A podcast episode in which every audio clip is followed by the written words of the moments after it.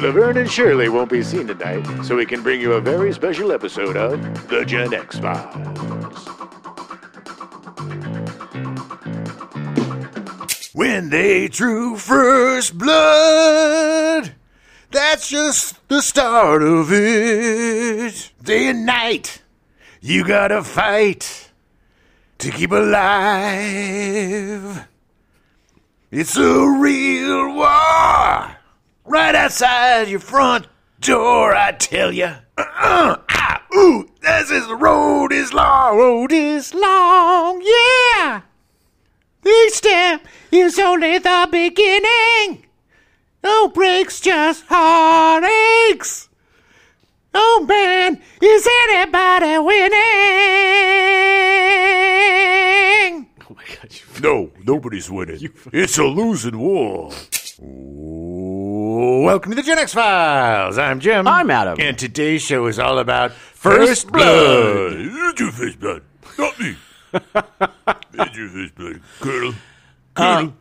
I, I I gotta be honest. I this is the first time I've ever seen this movie. I- Surprised. I, am too because I'm pretty sure it was just a little too early when I was growing up, and uh, and I think I saw two and three. I think three is the first one I saw, and it was so ridiculous that I was like, "There's no way that I'm ever gonna watch these." First Blood is my favorite Sylvester Stallone film of all of his films.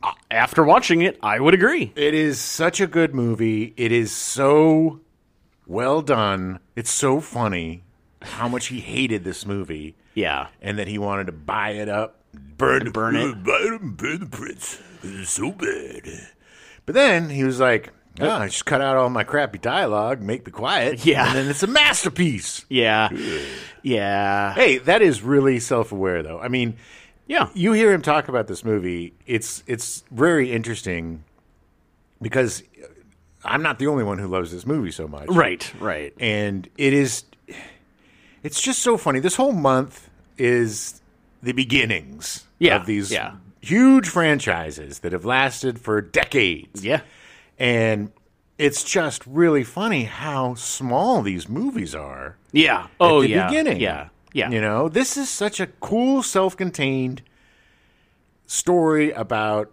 It's one of the first movies, mainstream, like big blockbuster Yeah, movies, yeah. to deal with the whole PTSD and the the all the consequences of these guys coming home from Vietnam and Yeah. being chastised, demonized. demonized. Like it's like I just went to go fight. They told me to know? go fight, so I did, and now I come back and you hate me. no parades, no nothing. Yeah. These guys, you know, they just got they got it bad and Yeah. real bad. And this was, you know, it gets a little crazy.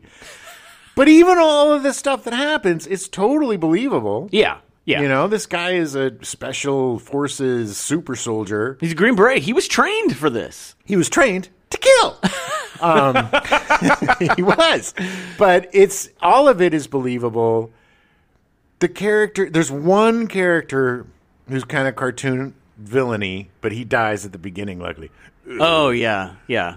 I'm gonna shave you up, boy. He has got you the roundest pot belly I've Oh ever yeah. seen. And the greatest like hillbilly voice Yeah. ever. Yeah. He gonna get you, Rambo. Hold Yeah. him steady. Hold him I, steady. I gotta be honest. I'm really glad they didn't turn Teasel into that because it, it very much could have. You know, I mean, he he could have because they definitely from the source material they definitely dumbed Teasel down a lot. Or I shouldn't say that.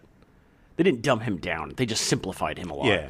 Um, he's not as complicated as he is in the book, but but they easily could have made him that stereotype that was Galt, who had the big pot belly and was just an ass. My name's Goat, and I hate everybody. um, but no, it. In any other movie, if this movie was made ten years earlier, Teasel would have been the hero, and Rambo Yeah. would have been the villain.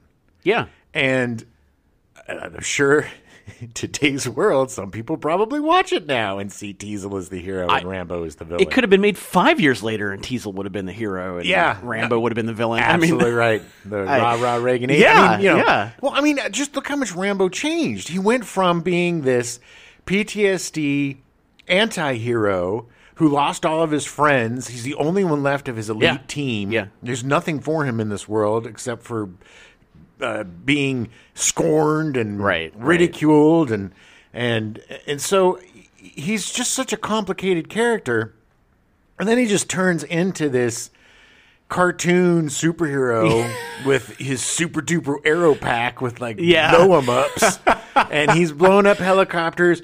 He basically it went from such a great, small, amazing movie, and it just in, incrementally got weirder. Listen to our uh, we did Rambo Yeah, two, Two. Yeah, First Blood Part Two. which is basically they're like, all right, let's just um, It- we'll, we'll win the Vietnam War. We'll win was- it this time. It was it, Rambo: First Blood Part Two was a very similar movie, the first two acts to First Blood, and then you can literally see the change Yeah. where it's like, nope, Where it's wish fulfillment. It's You're a basi- killing machine. It's basically we sent Rambo in to right the wrongs of losing Vietnam. Yeah. He went in one wrecking crew army, beat the Vietnamese, brought our boys Yeah. home, and now, you know, E- I- now we won. even worse than that's Rambo three, where he had no reason to be, in going Afghanistan? in Afghan. Well, I mean, not no reason. I mean, he had to go save Richard Crenna, but.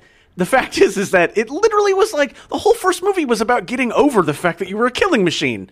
Just kidding. well, yes, and it's just in each subsequent movie, the body counts get bigger and bigger and bigger until we're at the point in one of the last ones where he's just sitting in a with an M60 Yeah, in, that in was- the back of a truck, just blowing, literally blowing people to pieces for twenty minutes. Oh, Just the amount of gore in that movie is phenomenal. all of these movies, whether it's Alien, Terminator, or First Blood, it's Yeah. fun to see where they go. Oh yeah, yeah, Alien is the most creative to me because it, it they have so many good directors. yeah. taking on the franchise. They're not all great movies by any stretch, Very, very flawed. Sure. but they're all very interesting, and I love each and every one of them for Yeah. different reasons. Yeah. I really only like First Blood, honestly. It's really funny because the Rambo three uh, is at the time when it was made. The first movie, this first movie had a, a budget of like ten million dollars, Yeah. eleven million dollars maybe. Rambo three had a budget of almost sixty eight million dollars. Yeah. At the time, it was the highest budget for a movie ever. wow, Uh, it did not. so it- quaint now. did not. Do, I know. yes, I indie know. budget. but it's just that's just how ridiculous the franchise got as it got as it went on. Well, it did, and it was just it got bigger and bigger and sillier and sillier and more political and When he tried with Rambo, the one that came out in 2008, Yeah. and then and then Last Blood, he tried to make him like smaller again, but yeah, but they still but it's, still just- it, it didn't matter. The character was ruined. He was- honestly. yeah, yeah. he was. It was a character. It was a. An, um, it's his most interesting character that he's ever played, and he the character was corrupted and co-opted by the rah rah Reagan eighties. yeah. they turned his most interesting character into his most cartoonish. It's um, it's interesting how his character arc is just a full circle.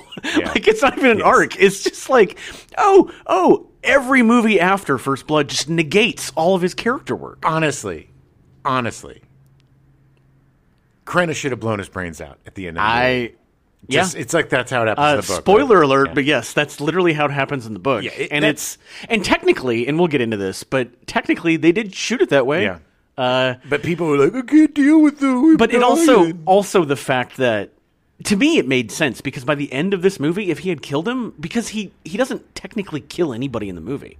Like there's sort of some off screen stuff, but like it's never on purpose. Right. In the book, oh my god, he is a massive killing machine. Yeah. Yeah. Hundreds of people he ends up killing, and it makes sense for like the only way to stop you is for you to die. That's the point. He's like, I could have killed all of you. I could have killed you, but Yeah. I didn't.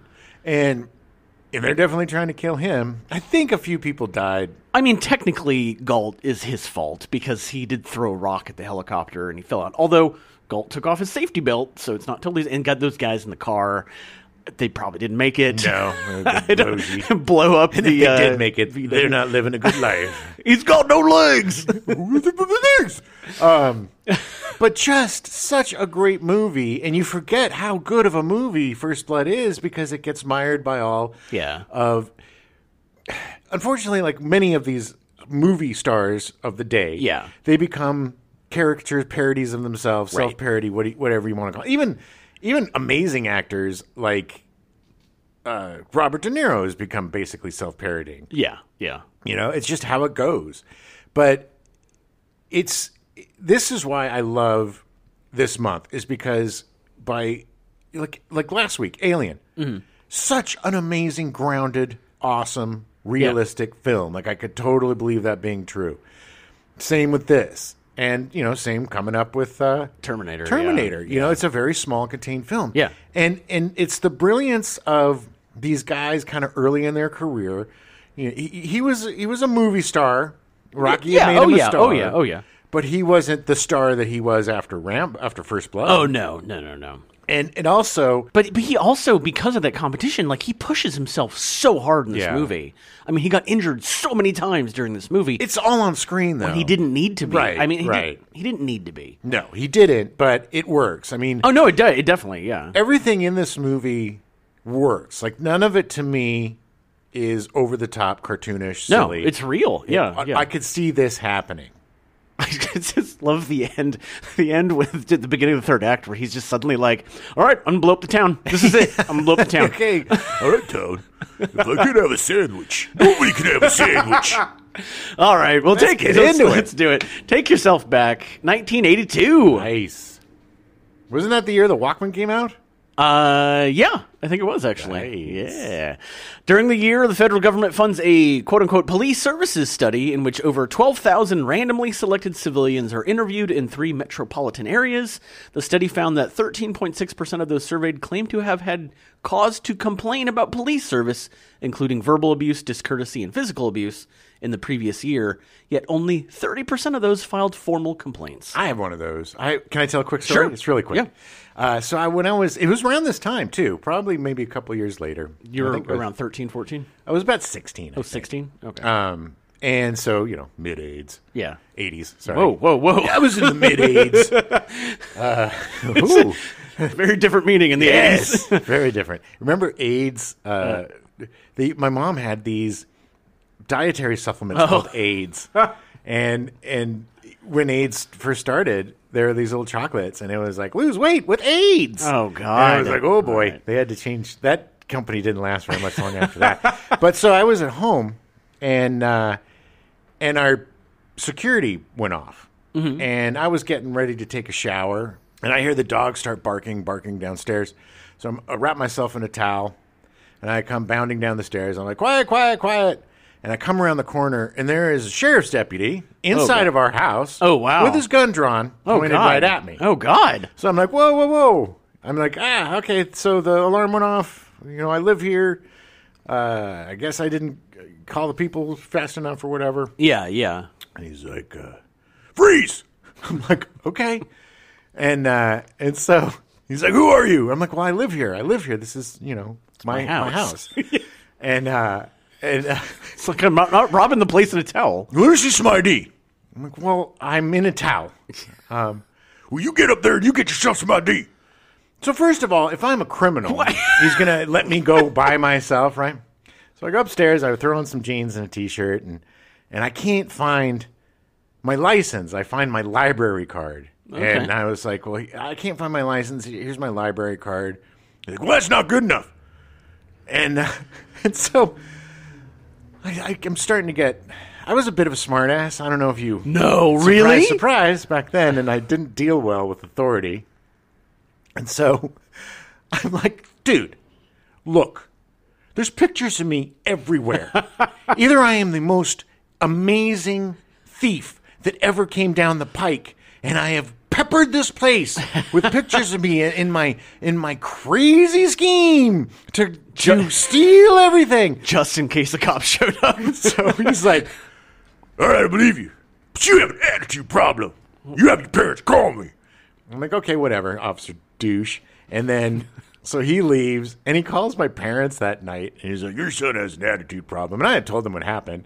And, Yeah. they, and they full on stood up for me and were like, Good. He doesn't have an attitude problem. A, you shouldn't have been in our house. Yeah. B, with your. And he didn't take the with your gun. gun he drawn. didn't take the gun off me, too, until he had it out as I went and changed. And I came back. And, and I was finally like, you could put the, the gun down, Yeah, man. I'm yeah, not- you yeah. know, I'm obviously not a threat. And that's when I was like, the pictures and everything. yeah, yeah. Oh, my God. I did, I, you easily could have gone upstairs and gotten your own gun. Yes, I mean, what it is just shows that he was just being an a-hole. He just this is power the hungry, Escondido police force back Yeah. then in the eighties. I mean, maybe they're the greatest force in the world now. I don't know, but back in the eighties, there? Yeah. they were all the ex football dumbass jocks who couldn't get into college, and, so they were became Mm-hmm. rejected by the army. yeah, and then and by real police forces. So they became the Escondido Sheriff's Department or police department, and they were just a bunch of a hole bullies, the worst. uh, that was that was true everywhere. Unfortunately, a lot of the small town cops, smaller town cops, were were just failed uh, military people or failed athletes that didn't know what to do with all their aggression, so they would lord it over everybody. it's good things have changed. there are a lot of great police officers out Oh there. no, and no, I've- no, there are And there I are. have also had some really good interactions with the cops, but Oh, same, but same. this was uh, this this was one of a few times I've had a gun pulled on me by the cops. At least this one didn't shoot at me. That's good. Uh, March 26th, ground is broken for the Vietnam War Memorial in Washington, D.C. It would be dedicated on November 13th as part of a five day ceremony called the National Salute to Vietnam Veterans. Yeah, they were starting to get their due in the 80s. People Yeah. were starting to realize how horribly they treated them and, Yeah. and what these guys went through. The Vietnam War was unlike any other war that we Yeah. had fought. They didn't know who the bad guys were. They weren't wearing uniforms. They Right. weren't we wouldn't we weren't supposed to be there in the first place. it No, was just no, the- it was- a, a bad war all Every, around. everything about it was wrong. Yeah, and these poor guys caught in the middle, poor wom- men and women that were caught in the middle, these veterans, and who were blamed for just being forced, Yeah. because of the draft, Yeah. to be in this unwinnable war. And eh, Yeah, it's it just- was a it was a it was a big mistake from the very beginning. we still have not completely reckoned with that No, in our no. society. We still No. Uh, yeah, and it's it's it's actually kind of ironic because there were a bunch of people that protested the Vietnam War Memorial. Oh, yeah. They- oh yeah. They they did not think that it was appropriate what they were doing. I have actually been to the Vietnam War Same. Memorial, and it is one of the most somber, Yeah. amazing places. It really is. It really gives you an idea of just how big and pointless this war was. Yeah, Yeah.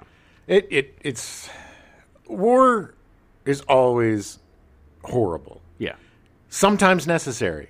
You Yeah. know, World War II I necessary. mean, yeah, yeah. But Vietnam was not necessary. No, no, it was ridiculous. July 23rd, during filming of a segment of Twilight Zone, the movie, where actor Vic Morrow is transported, ba- transported back to the Vietnam War, Morrow and two child actors die in a helico- helicopter stunt accident. So is Vic Morrow on the Vietnam War Memorial then? No. They're not for pretend. No, war? no, not for pretend people. October 22nd, First Blood premieres in North America. That was awful too. Vic Morrow was a great actor, He and was. those poor children. Yeah. that was a horrible. it was incident. a, that was also a very pointless accident that should yes have happened. Yes, looking at you, Landis. John Landis. So, First Blood started as a 1972 American action thriller novel by David Morrell about a troubled homeless Vietnam War veteran known only by his last name of Rambo, who wages a brutal one man war against local and state police in Kentucky. Nice. First Blood was the first novel he ever had published. Since then, he has written 28 novels, and his work has been translated into 30 languages. Cool. You know, I've never really heard of him. Yeah, it's it's funny because I've I'm, I haven't finished it yet, but I'm in the middle of reading First Blood, and it's written really well. Nice. like it's really interesting. I'm very curious to read it. Uh, Morrill began work as an English professor at the University of Iowa in 1970. Morrill stated he was inspired to write the novel by hearing about the experiences of his students who had fought in Vietnam. Morrill said, When I started First Blood back in 1968, I was deeply influenced by Jeffrey Household's Rogue Mail. a thriller novel released in 1939. Have you read that? No, I have not, but I need to. I, I have not gotten it from the library yet. Nice.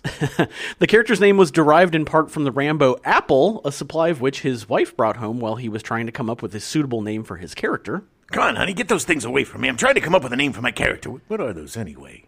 Apples? She Rambo apples. she she literally brought them home and was like, "I've never heard of these." Oh, I like them apples. them Rambo apples. Uh, one of the inspirations for Rambo was World War II hero Audie Murphy, in particular his suffering from untreated post traumatic stress disorder in his post war years. Which they didn't have any idea what that no, was. no, not at that time, no. John Scow of Time described the book as carnography, though he remarked that the technical aspects of it are done well. Because it's carnage. Uh, it is, really, Pornography. honestly, he kills so many people in the book. yeah. He had something going on. Uh, in the book, Rambo kills lots and lots and lots of cops and National Guardsmen in increasingly horrific ways. Uh, Cuban Italian actor Thomas Milian read First Blood soon after its release and wanted to star in an adaptation of it. However, he was unsuccessful in persuading Italian producers to support the project. Here, I got a recording of it. Hold on. Okay. Hey, you gotta make it a movie, eh? I want a bit of the Rambo. I want a bit of the Rambo. Eh, pizza pie. Wow. Yeah. wow. He sounded kind of stereotypical, No, but that's just really? who he was. Yeah. Really?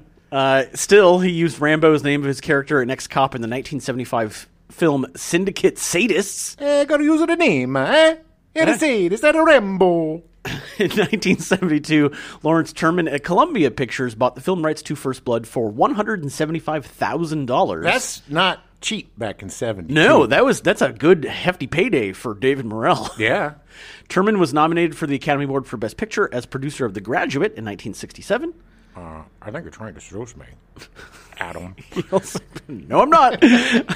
he also produced other films such as Pretty Poison in 1968, The Great White Hope in 1970, and would go on to produce The Thing in 1982, nice. Short Circuit in 1986, Nice. The River Wild in 1994, Nice. and American History X in 1998. okay, nice. All good movies. Long, Hmm. Uh, long career, and and yeah, and he had a, he had a tendency to back pretty good projects. The River Wild, I think that was the one with uh, Meryl Streep and uh, Footloose. Kevin Bacon. Kevin Bacon. yeah, I think you're right. I think you're And- right. Yeah. They're like going down the river, and then Kevin Bacon's a bad guy, and Meryl Streep's got to protect the kid. Yeah, actually, yeah, I think you're They right. made a remake of it just recently. Oh, Nobody watched.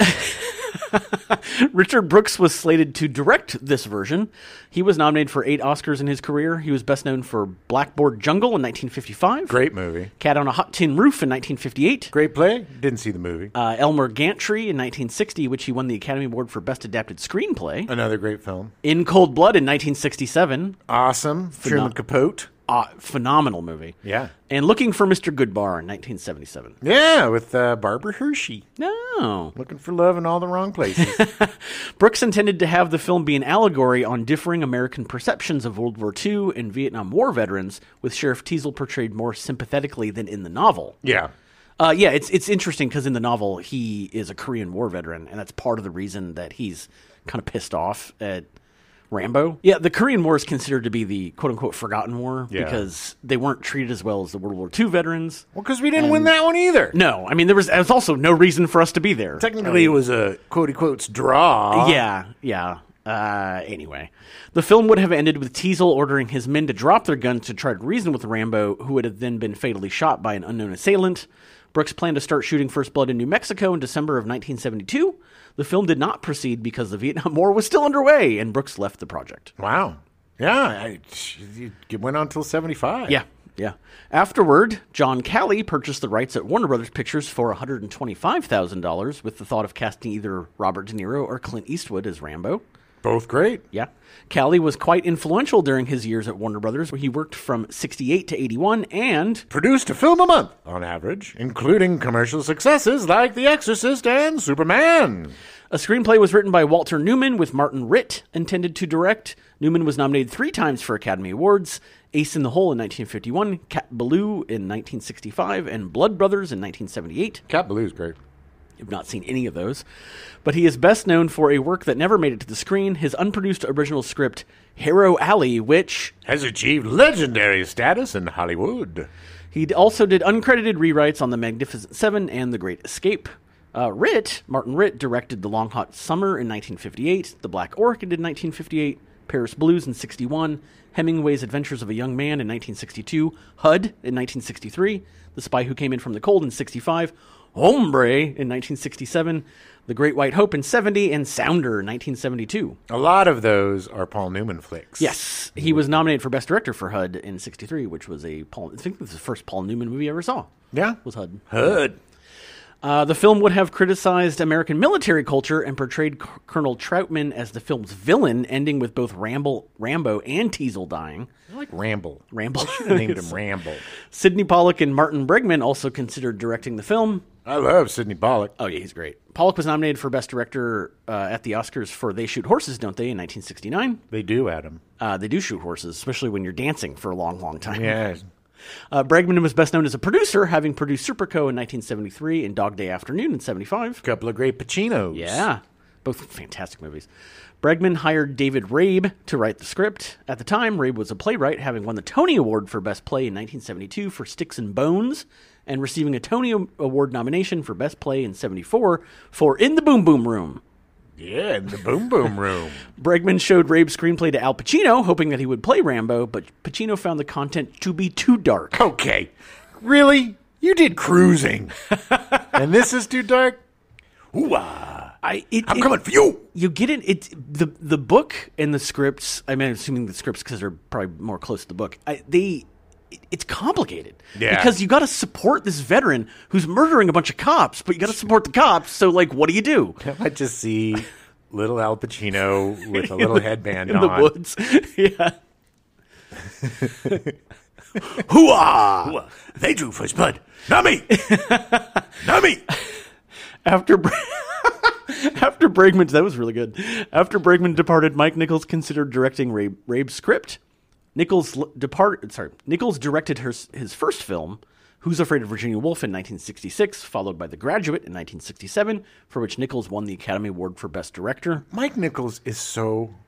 am- He's such an amazing dude. Yeah, Because yeah. he started out as a comedy team with Yeah. his wife, Elaine May. Oh yeah, yeah. and went on from there to direct some of the greatest films in cinema history. The Yeah. guy is just he was and and and by all accounts just a really great guy. Yeah, yeah, I've heard very, very good things. Uh, he also directed Catch 22 in 1970, Carnal Knowledge in 71, and The Day of the Dolphin in 1973. I don't remember the day of the dolphin, but Catch 22 Catch-22 is a amazing. great one of the greatest book adaptations. That's Joseph Heller, right? Yeah, yeah, yeah. Yeah, it's such a great adaptation. And that is not an easy book to adapt. No, no, none at all. And uh, uh, Nichols did a great job with it. and the fellow that just died who starred in it. Uh, Alan Arkin. Arkin. Yeah. And Alan Arkin was remarkable in this film. so good. Uh, so good. And uh, Carnal Knowledge is such a great movie with Jack Jack Nicholson. Oh, yeah, And that's yeah. got the the uh, you know the,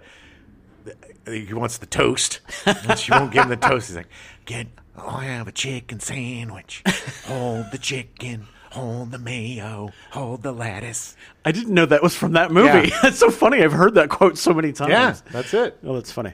Uh, William Sackheim and Michael Kozel wrote the screenplay that would be the basis of the final film in 1977 with John Badham dir- attached to direct. Good director. Uh, William Sackheim was a producer and writer, m- mostly known for the Flying Nun and Gidget TV shows. Yeah, a couple of shows starring Sally Field. Yeah, and, and definitely the first person I would think of to write an adaptation of First Blood. It's really the, well. mm, The Gidget was pretty, uh, you know. Gidget was pretty on the beach, you know, kind of Yeah, dancey But dance. the flying nun got into some shit, some serious shit. Kozel is best known for creating the police procedural television series Hill Street Blues, along with Stephen Bochco. Great, groundbreaking police procedural because it just it it was more about the cops than the crimes. Right, right. and a, l- a really well-rounded cast. And it, it uh, the whole it always started out with uh, now one guy telling them all what to do, and then y'all be careful out there. He won two Primetime Emmy Awards and was nominated for two more in the category Outstanding Writing for a Drama Series for his work on Hill Street Blues. In 1981, he won an Emmy for Outstanding Drama Series. yeah, that show was a juggernaut. Yeah. At this point, John Badham had directed the Bingo Long Traveling All Stars and Motor Kings in 1976, movie that we always uh, comment on how long the title is. mentioned many times. Great movie too, yeah. by the way. uh, that was, and he also did Saturday Night Fever in 77, which was a huge hit. Oh, the dance! I'm gonna be dancing, Dad. I'm gonna be a dancer. Producer Carter DeHaven purchased Sackheim and Kozel's script from Warner Brothers for three hundred and seventy-five thousand dollars. Just keeps going up and up. Oh, just wait. DeHaven secured the cinema group as a financier and hired John Frankenheimer as director with production to begin in Georgia. Great choice. Yeah. Frankenheimer had directed Birdman of Alcatraz in 62, The Manchurian Candidate in 62. Fantastic movie. Yeah. Seven Days in May in 64, The Train in 64, Seconds in 1966, Grand Prix in 66, The French Connection 2 in 1975, and Black Sunday in 1977. Black Sunday. This was the first version of the script in which Rambo survived the film. However, the project stalled again after the distributor Filmways was acquired by Orion Pictures. Drat. After Mario Casar and Andrew G. Vanya of Anabasis Investments read the book, they got interested in doing an adaptation as the first production of their studio, Carol Co. Pictures, funded by. In house sources. They purchased the film rights from Warner Brothers for three hundred and seventy-five thousand dollars, and Sackheim and Kolzel's script for one hundred and twenty-five thousand dollars in nineteen eighty-one. Kuroko, man, they did a lot. The Kuroko and oh, what was the other one? Cannon Canon, yeah, did Th- a lot of crap. All of the really weird or bad movies made in the '80s were K- Kuroko or Cannon. Yeah, yeah. Cannon was big with uh, oh, what's that guy? The beardo, the one that's always chasing Stallone, who we always make fun of. Chuck Norris. Chuck North. Yeah. Oh, Chuck North with a cannon guy. Both of them were uh, from essentially foreign investors Mm-hmm. that, that started these companies. But I, I remember Canon and Carolco before every movie in the 80s. Like, it was Oh, of course huge. any action B movie Yeah. starring anybody who was was not Sylvester Stallone was probably a canon film, and they, all of them had some sort of Vietnam undertone or something. yeah, yeah. because uh, yeah, because uh, Chuck North went after the Vietnam vets in his movie. Yeah. Chuck Norris claims, I didn't put this in the script, but he claims that he was offered the part of Rambo. Okay. okay. Yeah. Uh, so Ted Kotcheff, who had been involved in the project in 1976, returned after Kassar and Vanya offered to finance one of his projects. Nice. Kotcheff was a Canadian TV director who had gone to England and direct British television. All right. In Hollywood, he directed Fun with Dick and Jane in 1977, which was a big hit. Yeah, that was a fun kind of subversive comedy. He followed it with the comedy Who is Killing the Great Chefs of Europe in 1978, then wrote and directed North Dallas 40 in 1979, which was critically acclaimed. It's a really fun send up send up of the NFL. Yeah, yeah. Not like a goofy one. It just kind of shows how it, it was one of the first movies to show the damage that The- professional football does Yeah, to the yeah. body of these poor old dudes.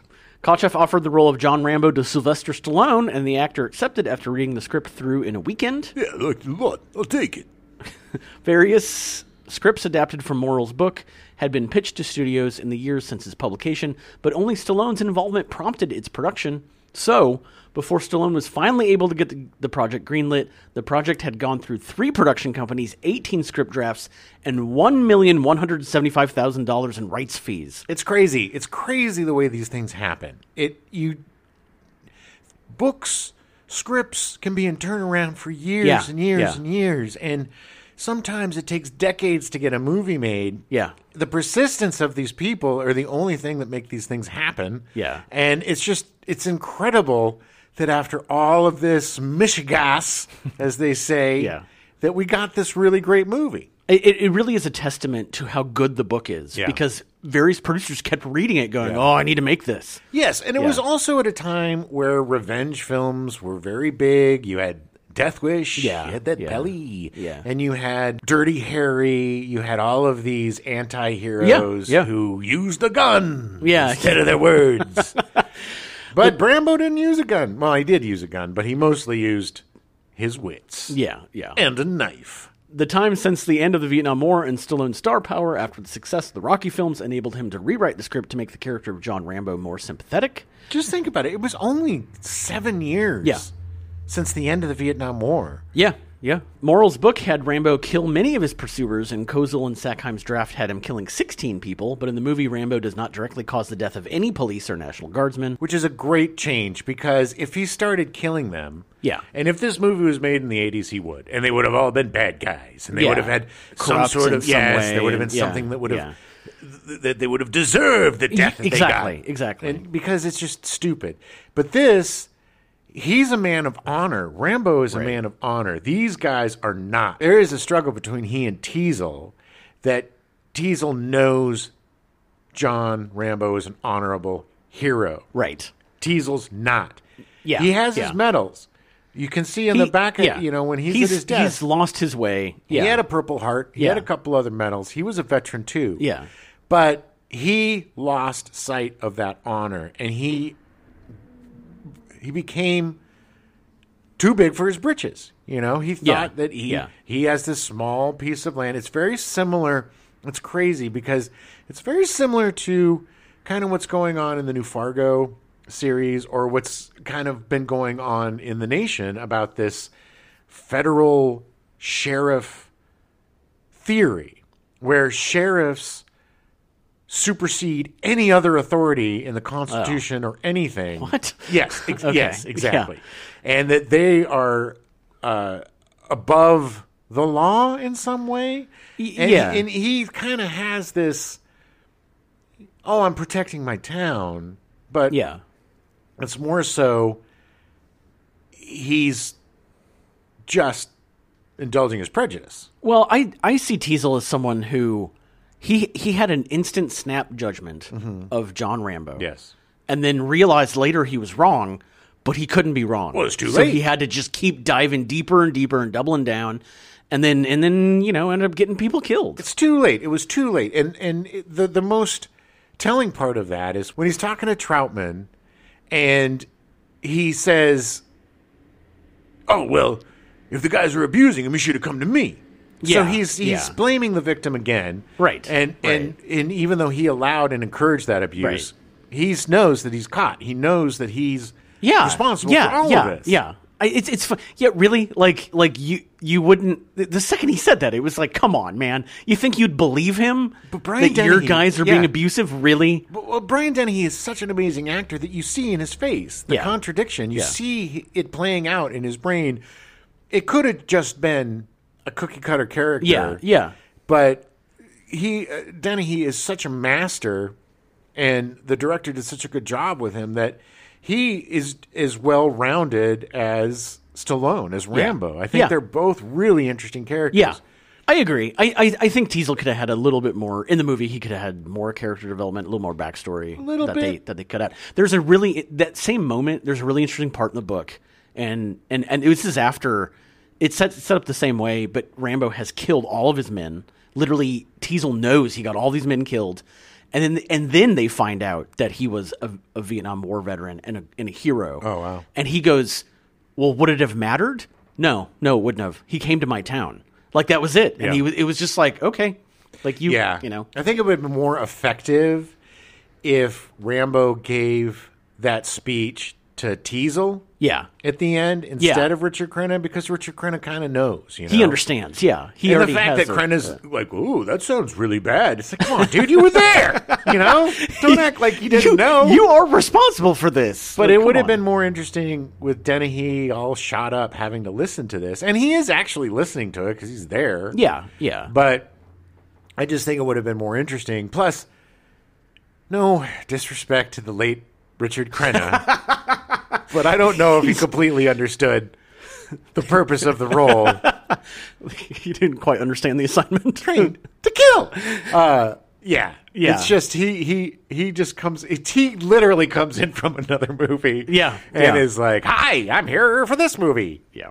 Uh, so Stallone decided to let Rambo survive the film, unlike in the book. Uh, a suicide scene was filmed, but K- Kochev and Stallone opted to have Rambo turn himself in at Troutman's urging. Okay, Stallone. yeah, I, I know. Stallone said about the script. The original Rambo was so bloodthirsty. The story was so hard, so terrifying. Every step of the way. I think that's one reason the book took so long to get done.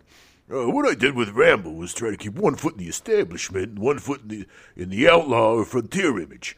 I wanted him to be accepted by the mainstream, but also to be a criminal. So he has some strong patriotic views, and he loves the system. He just doesn't like a lot of the people who live and work in it. Oh, yeah. I don't know if I would agree with that. Having just watched the movie, No, not at all. I don't think he loves the system. No, he, he loves. I think what he's trying to say is he loves the military life and system, and that worked for him. Yeah. Get up, Yeah, do this, yeah. do this. Some people need that. They need to have that structure. you have respect, like he says. oh, I was in charge of million dollar plates, Yeah, and right, equipment. right. Here I can't even get a job in a car Washing- wash. washing cars. Yeah. He had respect. He was an elite. He was Right. elite. He was an elite member of an elite organization, one of just a few hundred people that have ever done that, Right, right. in the country, and to go from from that so well respected for what you do, so uh, celebrated for your Yeah, expertise yeah. and your ability, Yeah. to come back and be nothing. Yeah. Well, do- what do you do? Uh, you, you- driving a million dollar tank doesn't translate to anything in no, America. No, and, and and so I think what he's saying is that he loved the military lifestyle, the military establishment. Well, I guess that makes sense then, because then he goes back to it in the sequels. Yes, he does. you know what I found uh, really kind of cruel is at the beginning when he goes to see his friend Delroy or Delmar. Delmar. Yeah. And he gets there and he's like, "Well, uh, I'm here to see Delmar. And Lay's like, he's not here. Oh, well, he's going to be back. He's, uh, he's not. And I'm from uh, Oh, well, I'm really good friends with him. he's like, he's, yeah, uh, there's a picture of him. We were writing, we were working on a screenplay together. It was really cool. It was about a couple of buddies driving across country with the one guy's dead dad, and he was going to spread the ashes, and we were under the third act. And, like they make him, she he gets through like every aspect of their friendship before she's finally like, he's dead. Yeah. And it's like you could have said it before, lady. Yeah, yeah, but her, but she's. uh, It, it's almost like she wanted to hide the fact that her son was a a, a, a Vietnam War veteran because she forces the kid to go inside once he shows up, and she's like, "Oh, Yeah. like it's it's just a because weird." I mean, yeah, but she could have let him know. I, I, I totally Could've agree. let him off the hook. I totally agree. I totally agree. Here's a, a, a friendship bracelet he made for me uh, out of his own hair. He's- so Stallone did an estimated seven revisions on the script.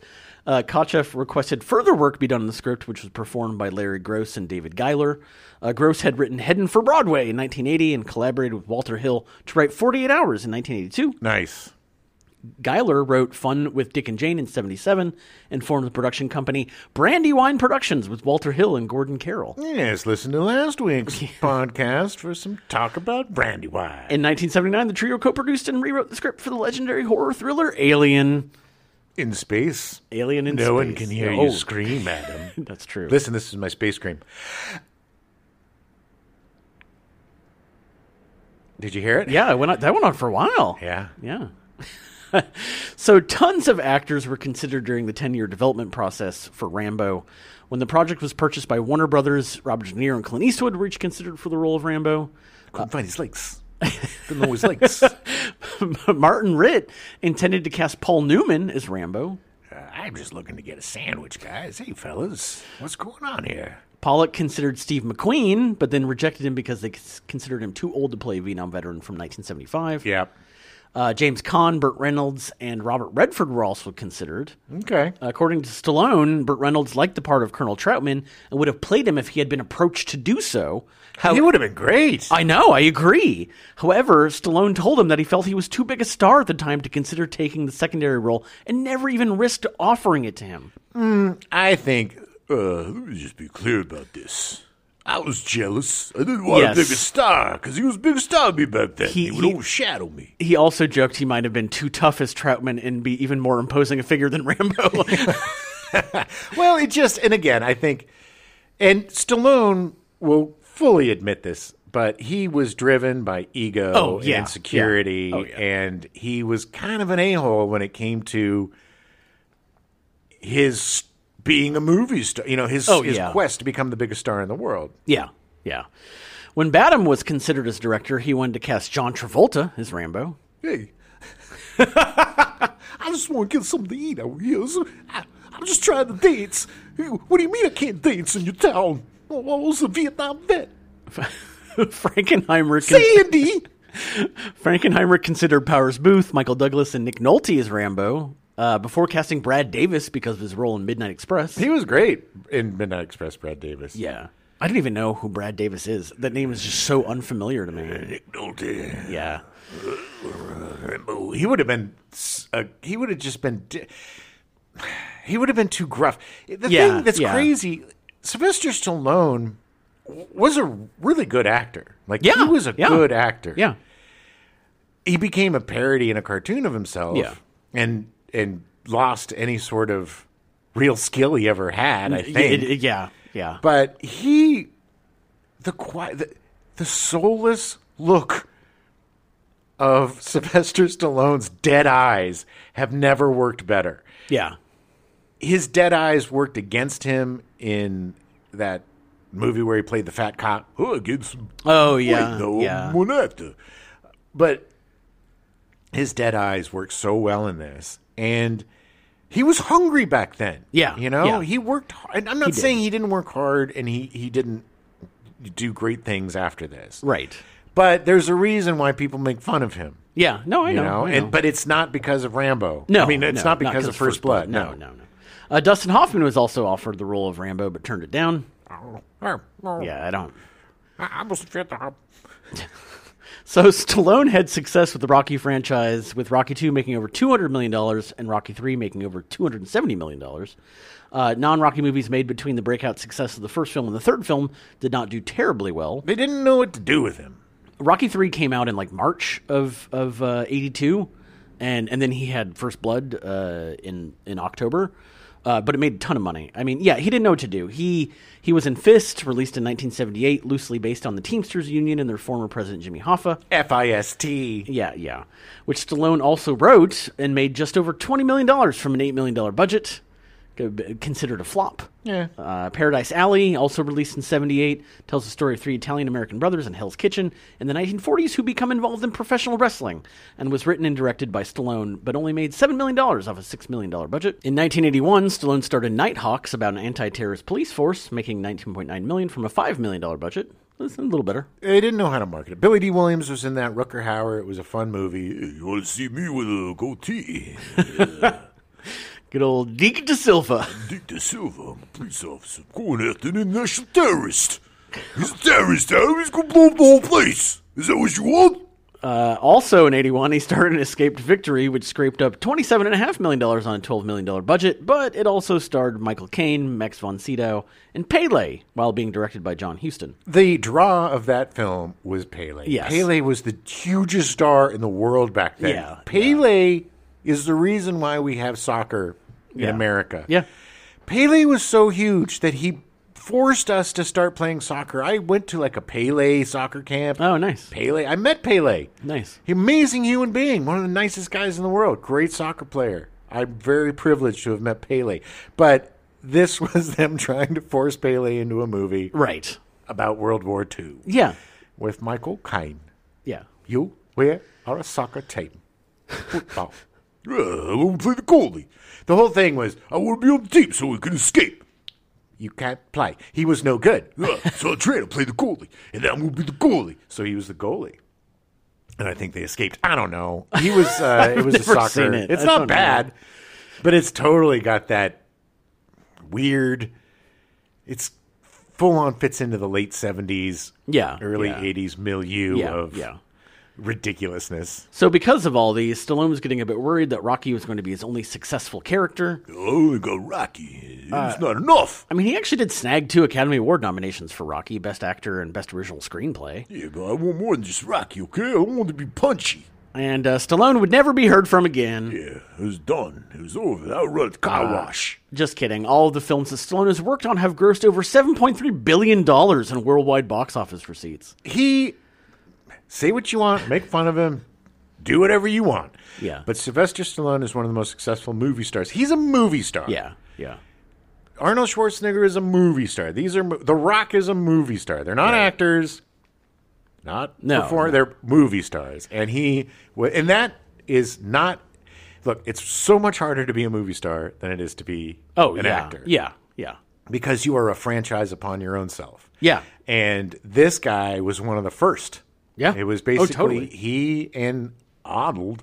And uh, if they didn't have their crazy competition, A, we wouldn't have Stop him, a mom will shoot. because one of my favorite stories ever is that, is that Arnold Schwarzenegger basically tricked him into Right, starring in that right. movie, and one of the greatest pranks ever.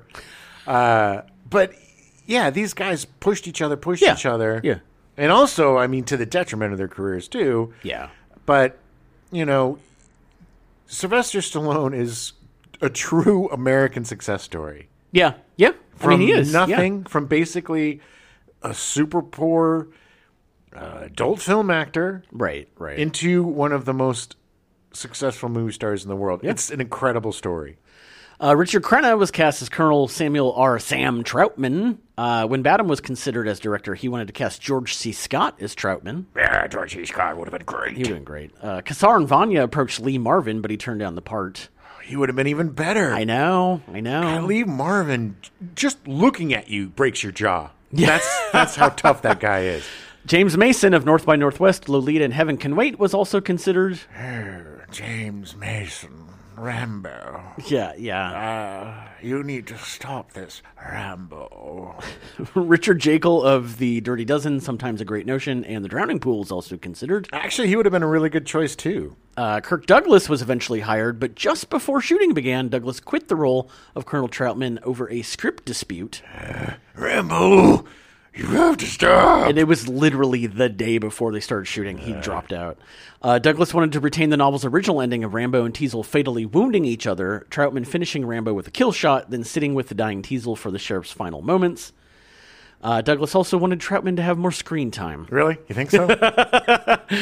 Rock Hudson was approached as a replacement, but was soon to go undergo heart surgery and had to pass up the chance to work with Stallone. I think that's also around the time he was diagnosed with AIDS too. Yeah, I think so. Yeah. Uh, Richard Crenna was quickly hired as a replacement. The role of Troutman came became the veteran character actor's most famous role, a performance for which he received much critical praise. Really? Yep. Okay. Crenna starred started in radio in 1937 before transitioning with a radio show that became a TV show in 1952. Uh, they did that early TV was a lot of radio shows that became TV shows. Oh, yeah. yeah. They had to they needed material and they yeah.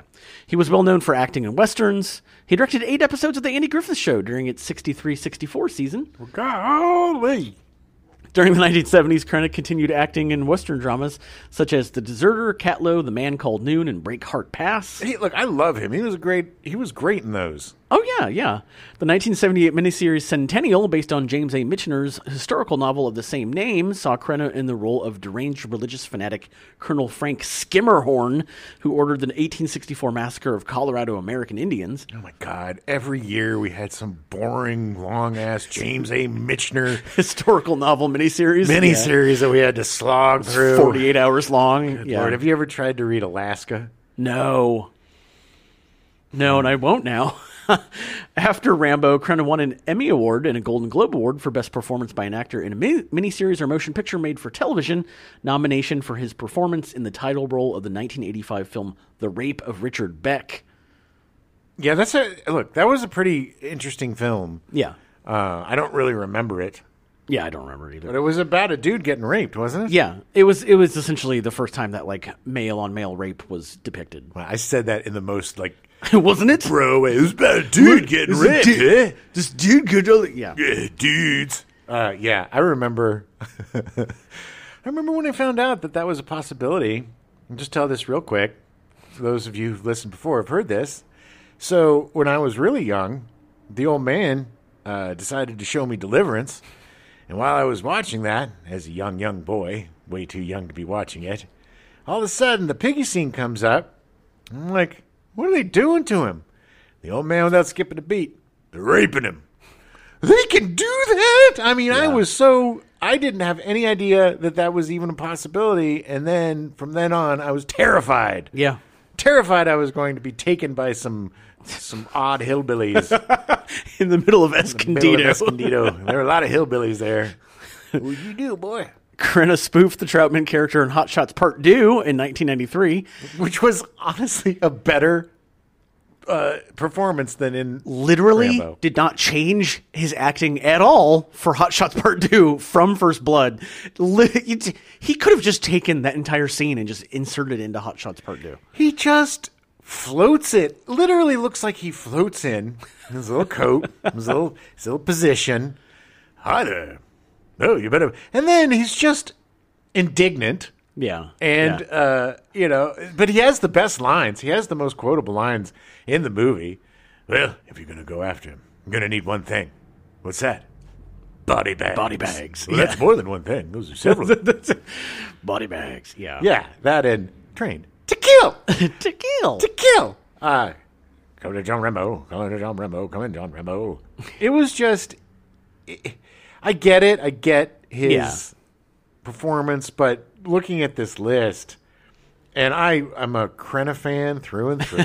but looking at this list, just about anybody would have been better, I think. Uh, yeah, yeah.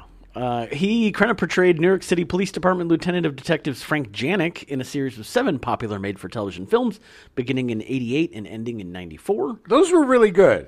I remember. Janek? Yes, Yeah. the Janek mysteries or whatever yeah, they were yeah. called. The, again, he was a really great actor. It's just he seemed like he was from a different movie. Just his Yeah. performance and No, it definitely was like, but I, but I, that kind of worked it, for me in First Blood. That worked because did. because it was like, oh no, he's so much above all this stuff. Like like he just embodied that like I, the government, I guess you know, or that the military industrial complex. Like he's kind of embodied that. Right, and the fact that it's just, I guess, his.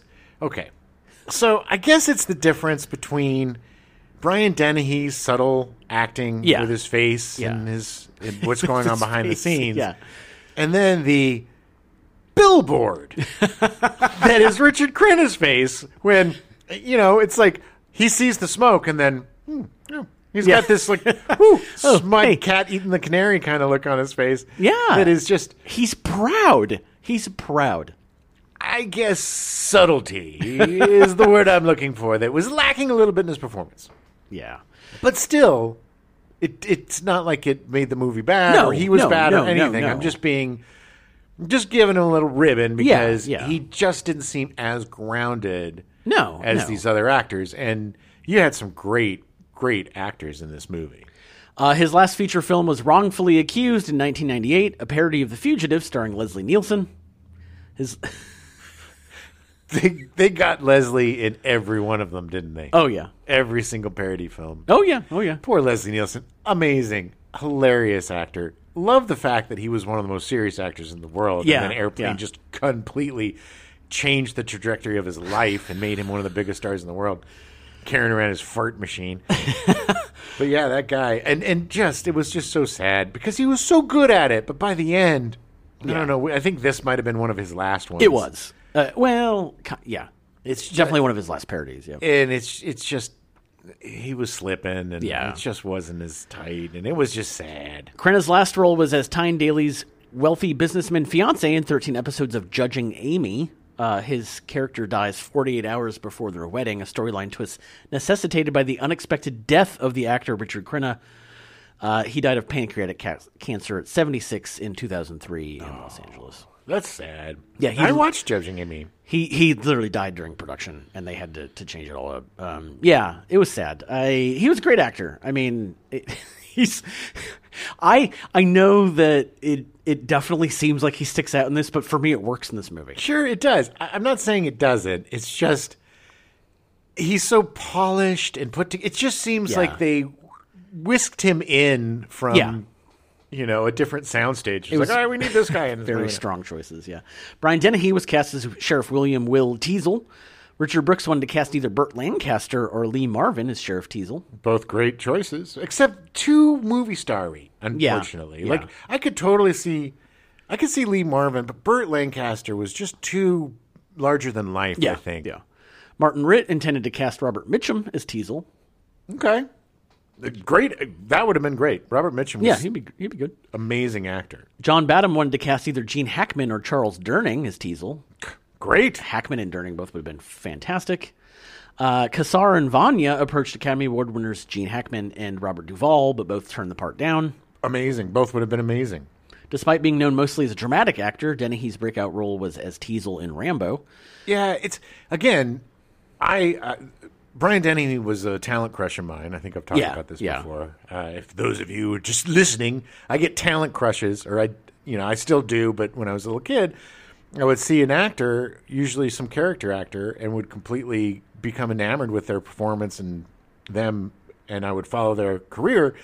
And Brian Dennehy's one of the guys that, as good as he was playing a bad guy, I just hated seeing it because he was so likable. I just Yeah, wanted him to yeah. be the good guy. Yeah, you yeah, know, and so yeah. that's what's so great about him is that he can play both good and bad believably. Yeah. and in this movie, th- the the expectations I have of him as a good guy really worked in Yes. the benefit of Yes. this film because I wanted to like him. I wanted. I didn't want to hate him. even though he was a very hateable guy. Yeah, yeah. His earlier films included several comedies like Semi Tough in 1977 with Burt Reynolds, in which he portrayed a pro football player, Foul Play in 1978 with Chevy Chase, Hmm, Check out our Foul Play episode. there you go, and 10 in 1979 with Dudley Moore as a Manzanillo bartender. Totally forgot he was in that, and he was so good. It's a very small part, Yeah, but yeah. it's he has this great scene with Dudley Moore, and it's just it's hilarious. And again, playing a good guy, a nice guy. Uh, I, I loved him in the FX movies. Yeah, he was so yeah. cool in those. Oh, he's so great. He was just such a great and he was such a great actor, but also one of those guys that made it seem effortless. Yeah. But also so complex at the same time. Like you could see everything going on, but it was natural. It's like the difference between, say, he and Tom Cruise. Yeah. I can see the wheels turning in Tom Cruise. Tom Cruise Yeah, seems like yeah. every aspect of his of his performance is planned out in a notebook. Right. And step one, step two, step two A, step three A, and then look at this and then smirk. But Dennehy's one of those guys that just embodies the part so well and just so seemingly effortless, Yeah. effortlessly that you can lose yourself no matter how good or bad the movie is you're gonna you're gonna lose yourself in his acting Uh, he also appeared in Stallone and Fist in 1978. Uh, he would go on to have a long career in film and TV. We've we've discussed Denny before, so just go back and find some of our episodes. okay it's just it's just uh, you know his final role was in Penny Dreadful, City of Angels, which was released after he died from cardiac arrest in April of 2020. yeah he was good in that Yeah, uh, Bill McKinney was cast as Captain Dave Kern. McKinney's breakthrough role was in John Borman's Deliverance in 1972, playing as the sex-crazed mountain man who violently sodomizes Ned Beatty's character, Squeal like a piggy. Come on, piggy. totally You gonna be a changing piggy? Jim's life forever. Squeal. He also appeared in seven Clint Eastwood films, most, most notably as Captain Terrell, the commander pursuing the last rebels to hold out against surrendering to the Union forces in the outlaw Josie Wales. Okay. Some other Eastwood movies include The Gauntlet in 1977, Every Which Way But Loose in 78, Any Which Way You Can in 80, and Pink Cadillac in 1989. He and uh he he and Eastwood were good friends. Yeah, they were very close. Other memorable roles include Jay Cobb, who was killed by John Wayne in Wayne's final film, The Shootist, in 1976. Yeah, with a young Ronnie Howard. And that's Yeah. how he was uh credited. Ronnie Ronnie Howard. Howard, yeah. Uh, McKinney also guest starred in a bunch of TV shows, including The Young Indiana Jones Chronicles, Starsky and Hutch, The A Team, Hunter, Murder, She Wrote, Columbo's Swan Song, and The Heat of the Night. McKinney's final film role was as the silent boss in the 2011 film The Custom Mary, written and directed by Matt Dunnerstick, about a young Latina in East Los Angeles who meets an African American lowrider and struggles to reconcile her faith and blossoming love affair while becoming dangerously involved in a religious attempt to clone Jesus. Yeah. That's such a great movie. I have no idea. I had to include that because it is the most ridiculous premise I've ever I heard. kind of want to see it. It's going to be bad. I don't care. I don't. There's not a lot of Jesus clone movies out there. On December 1st, 2011, McKinney died from esophageal cancer at his home at the age of 80. Uh, Jack Sterrett as Deputy Sergeant Arthur Art Galt, you don't need it. Did dry shave him. the most cartoony character in the movie. Uh, Sterrett is perhaps best known for his role as Gabby Johnson, a parody of George Gabby Hayes in the 1974 film Blazing Saddles. yes, he was great. Starrett, actor did, uh, Starrett acted in the biker films The Born Losers, Hell's Angels on Wheels, both from 1967, Angels from Hell in 1968, and Hell's Bloody Devils in 1970. A lot of hell in there. He also directed two more biker movies uh, Run Angel Run in 69 and Noms Angels in 70, Damn's angel. as well as the horror film Race with the Devil in 1975, which was filmed in his home state of Texas. You better have box of the devil in it or I don't want no part of it. He also directed Cleopatra Jones in 1973, the infamous blaxploitation movie starring Tamara Dobson. God, he's done a lot. I didn't even. I had no idea. Uh, not watching him gleefully try to murder Sylvester Stallone or John Rambo from a helicopter did I realize this guy directed Cleopatra The Jones. guy that turns to the helicopter pilot. You keep this thing steady or I swear to God I'm gonna kill you. What, buddy? We're on the same team. Wait. Psycho. You're literally my boss. I don't care. I'm the deputy. In addition, he made guest appearances on TV shows including Hill Street Blues, Hunter, The A Team, and Knight Rider, in which he made three guest appearances as different characters. That's how it was done back then. Uh, Sterrett died in 1989 from kidney failure in Sherman Oaks, California, at the age of 52. so young. I think he haunts our place. I, maybe he lived in the building. I, don't- I don't- Here, I'm gonna shave you dry. God, but 52. I, I literally thought he was in his late 50s in the movies. So, Yeah. like, I- yeah. Oh, that's so sad. Yeah. Michael Talbot as Deputy Balford. Uh, Talbot is best known for his co starring role as Detective Stanley Switek in the 1980s television series Miami Vice. Oh yes, White Tech. He was the kind of comic relief. He and oh, it was like Dweezil and Switek. I forget the other guy's Dweezil. name. It was something like that. Uh, but they were the two guys that were kind of the tech guys for. Oh, uh, yeah. Yeah. I was gonna say Crockett and Hobbs, but it's not. it's Crockett and Tubbs. Crockett and Tubbs. But uh, yeah, he he's great. He was great in this movie, and he's just another gr- really good character actor. He was so much Yeah. fun in Miami Vice. Uh, and Zwitek, Zwitek, is that his name? Switek, yeah. Switek and, and Diesel or Dweezil or something. Anyway, I- I, I- am yeah. gonna have to watch all the shows. now. That's another one I'm rewatching soon. Oh, nice, Is nice. Uh, Miami Vice. Uh, his other television credits include MASH, Sanford and Son, The Jeffersons, Eight is Enough, and many others. Well, he also had this kind of man child. Yeah. He's had a baby face. Yeah, he's Like, got a he- baby yeah. face, and he kind of, and that was kind of what really worked for him in Miami Vice is he was, Yeah. you know, kind of a man child, and Yeah. you know, it, it's kind of hard to take him seriously because of the way, you know, and it, and it works so well for playing the deputy too. Oh, yeah, because he was one of there's kind of two contingencies in the police department here. Yeah. You've got the guys that are all gung ho to get this son bitch, Yeah. and then, you know, you have guys like him and David Caruso, Deputy Mitch, Yeah. who are like, come on, guys. I mean, I think we're going too far. Yeah, it's like, okay, whatever. He literally didn't actually break any laws. No. And then when Deputy Mitch is like, uh, come, you're killing all of us. Maybe we should just let the Stadies take care of this. And then Rich, then Brian Denny, he, "Ooh, Oh, well, look at and this he- shit. yeah. Thank you, buddy. That's Calcart. We're going to see you, buddy. Bye, buddy. Go do." Yeah, yeah. Uh, he appeared in a number of films playing a bully in Carrie, a party crasher in Big Wednesday, a highway patrolman in Any Which Way You Can, a reckless stunt driver in Used Cars, and a real estate agent in Manhunter. Yeah. His last feature film was in 1995 in Captain Nuke and the Bomber Boys playing a scumbag. Okay. Literally credited as a scumbag. Well. He did continue working in TV for a while, with his last appearance being in the TV movie Three Blind Mice. Talbot is an outspoken supporter member of the NRA of America, the National Rifle Association of America. Well, I better hurry up because that's in its last throes. He currently lives in his hometown of Waverly, Iowa. Uh, as of 2011, he is also a spokesperson presenter for Panteo Productions, a production company and distributor of firearms and tactical videos. All right, so he whatever he pivoted. The guy's not getting Yeah. a lot of movie roles, and he's He's- got his cred from being on Miami Vice, and He's got his thing. Yeah, he's doing his thing. yeah, but you know what? As long as you ain't killing anybody, Yeah, yeah, yeah. have as many guns as you want. Chris Mulkey was cast as Deputy Ward.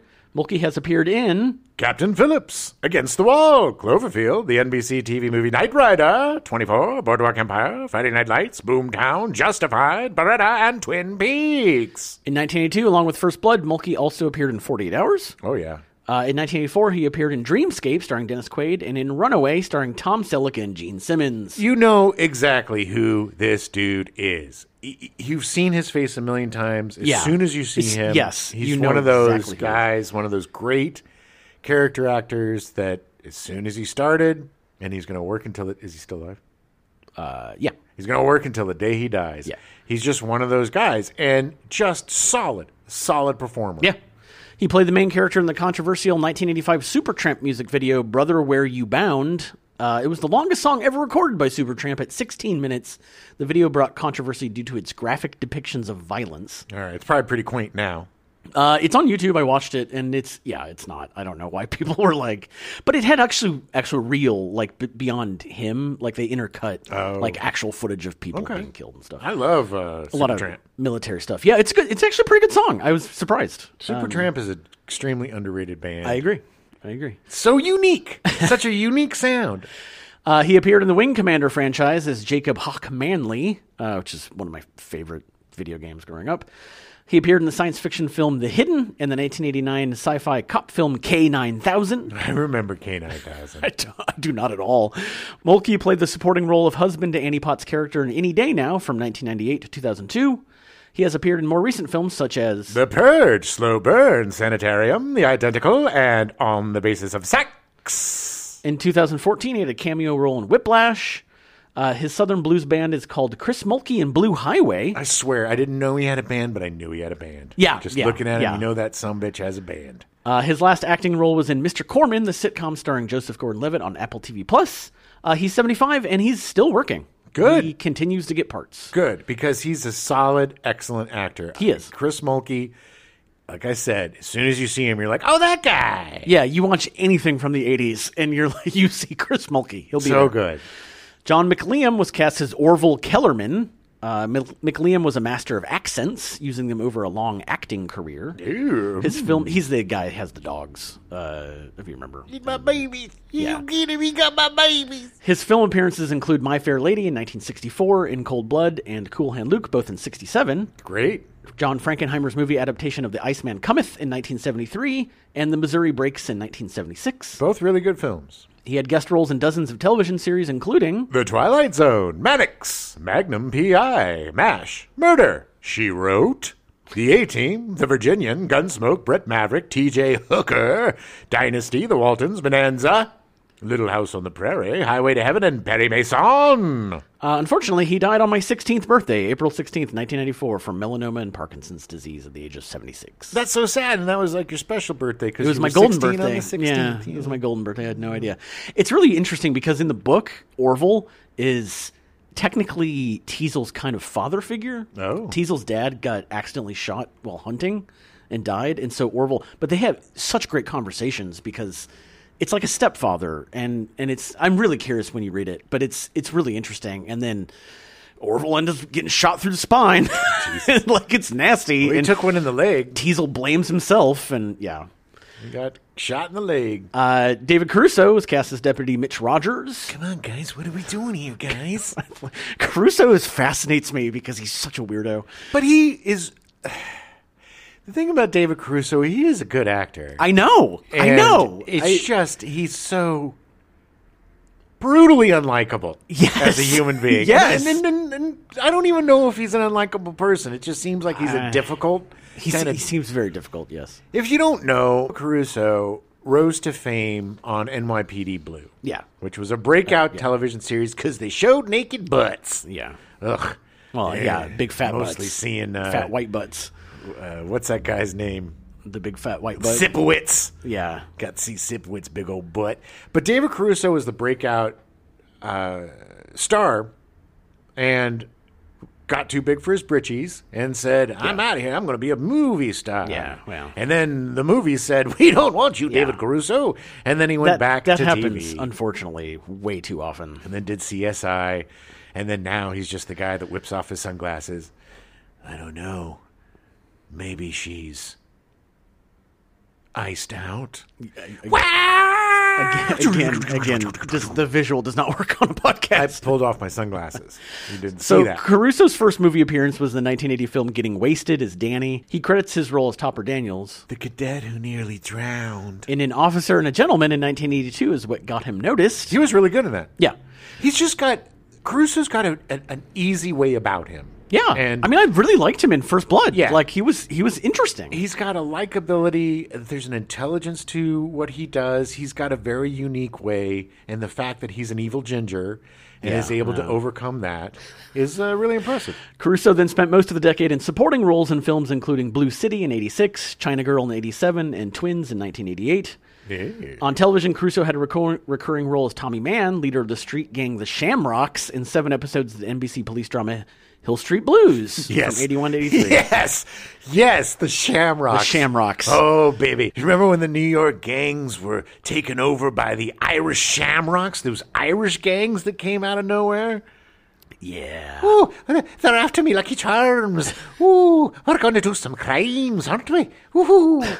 He portrayed U.S. Olympian James Brendan Connolly in the 1984 miniseries The First Olympics, Athens, 1896, and also appeared in two episodes of the series Crime Story.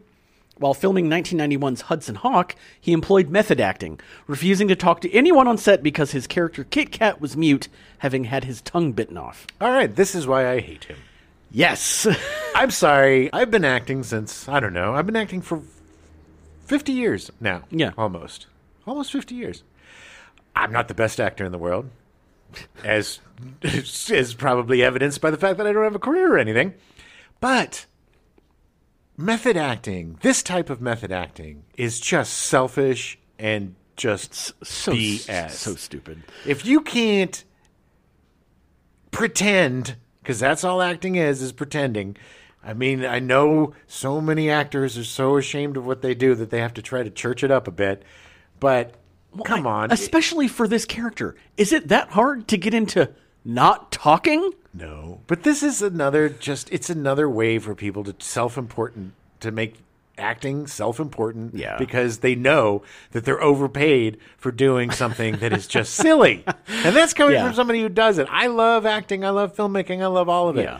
but it is not a hard job and it is not a job that you know i get it No, get I it. know, I know, I know. everybody just needs to, to calm the f down In 1993, Caruso landed his first major role as Detective John Kelly in the police procedural series NYPD Blue, for which he won a Golden Globe Award. yes he was very popular TV Guide named him as one of the six new stars to watch in the 93 94 television season. Yep. He made news by leaving the highly rated show the following year, only four episodes into the second season after failing to obtain the raise he wanted. yep His decision to leave the series would later be listed in a 2010 issue of TV Guide as number six on a list of TV's 10 biggest blunders. Yes, it was stupid. It's just you believe your own press. It's it, he got too big, Yeah. too fast, and got a big head. He was unable to establish himself as a leading man in any movies. His appearances in the 1995 thrillers Kiss of Death and Jade were met with negative reception from critics, with both films receiving mixed reviews and poor box office takings.